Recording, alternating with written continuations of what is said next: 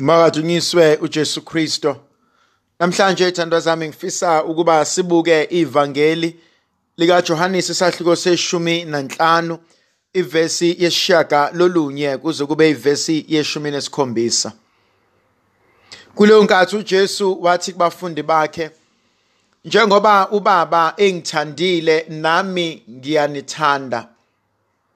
Hlalani othandweni lwami uma nigcina imiyalo yami niyakuhlala othandweni lwami njengalokhu mina ngigcine imiyalo kaBaba ngihlala othandweni lwakhe.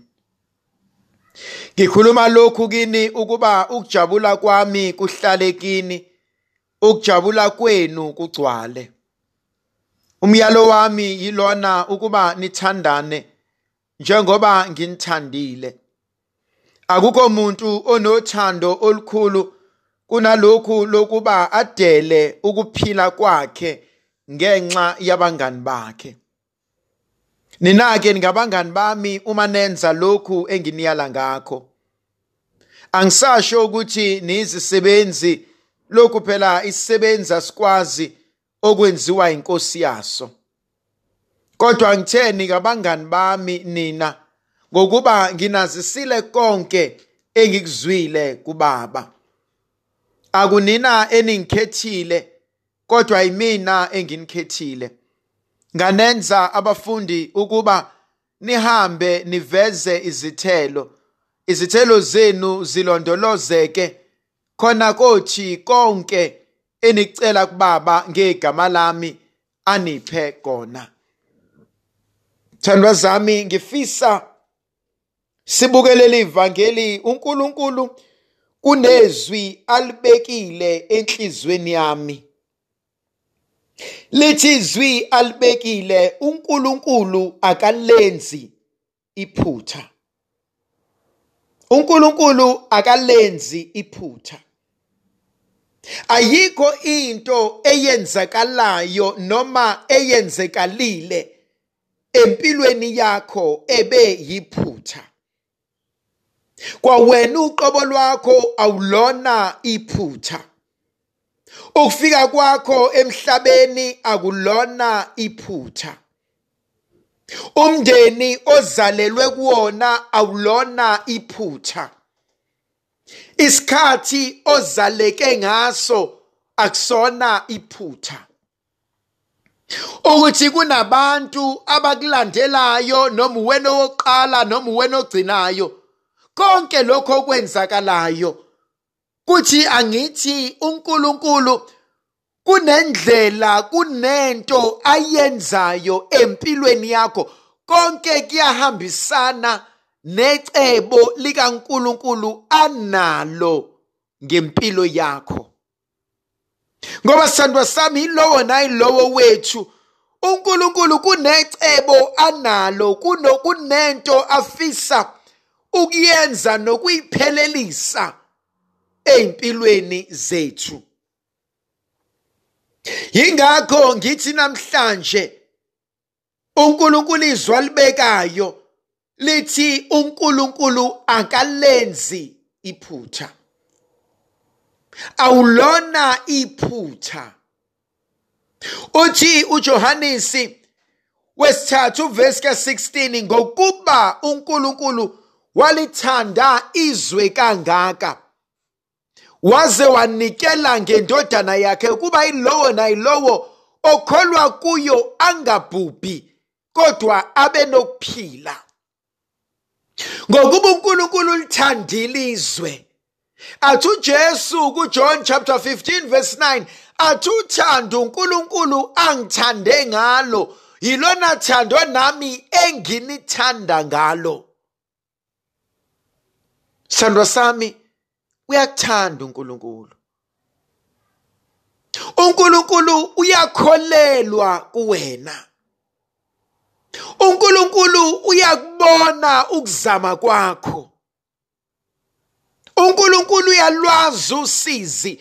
uNkulunkulu uyakwazi ukuhlupheka kwakho, uyakwazi ukuxanekiseka kwakho. uNkulunkulu wazi konke ngawe.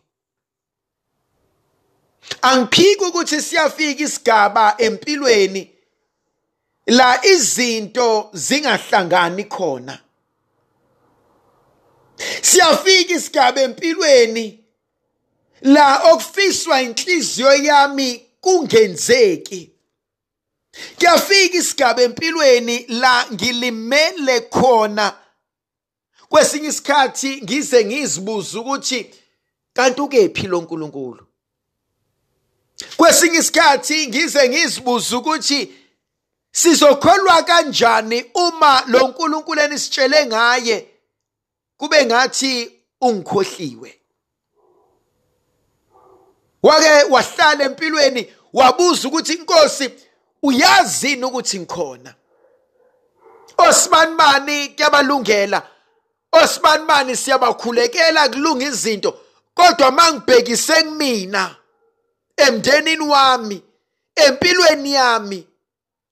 Ngizibona ngilahliwe.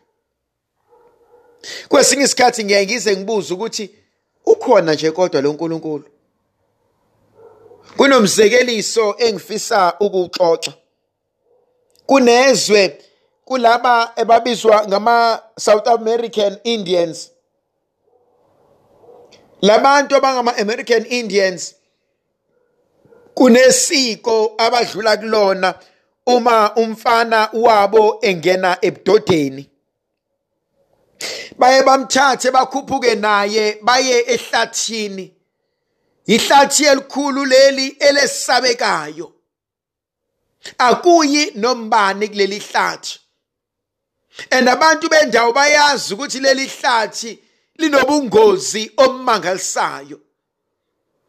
Lo mfana kuyathathwa ayongeniswa kuleli hlathi.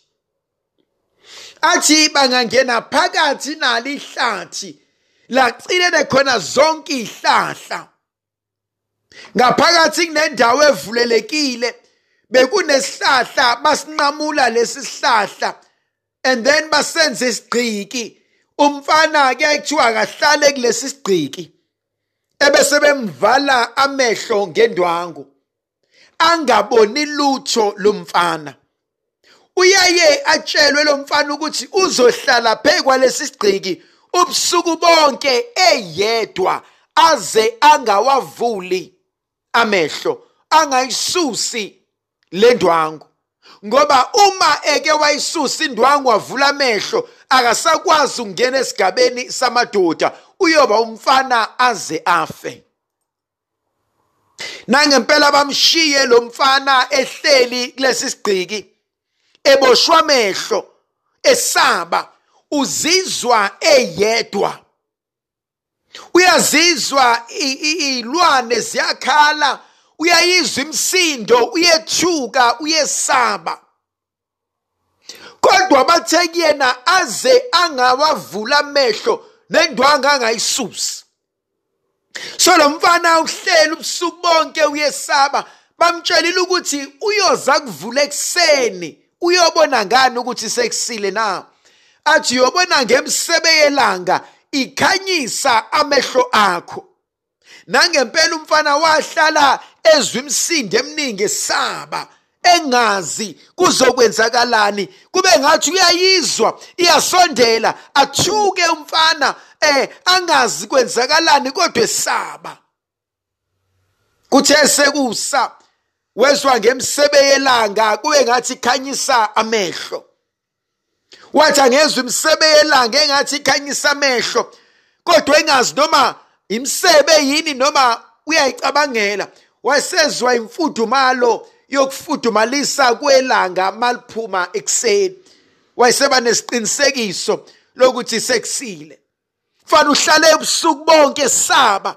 Athi angayisusa le ndwangu avula amehlo phambi kwakhe kwakunesinye isigciki ubaba wakhe uhleli kusona uphethe umkhonto ngesandla.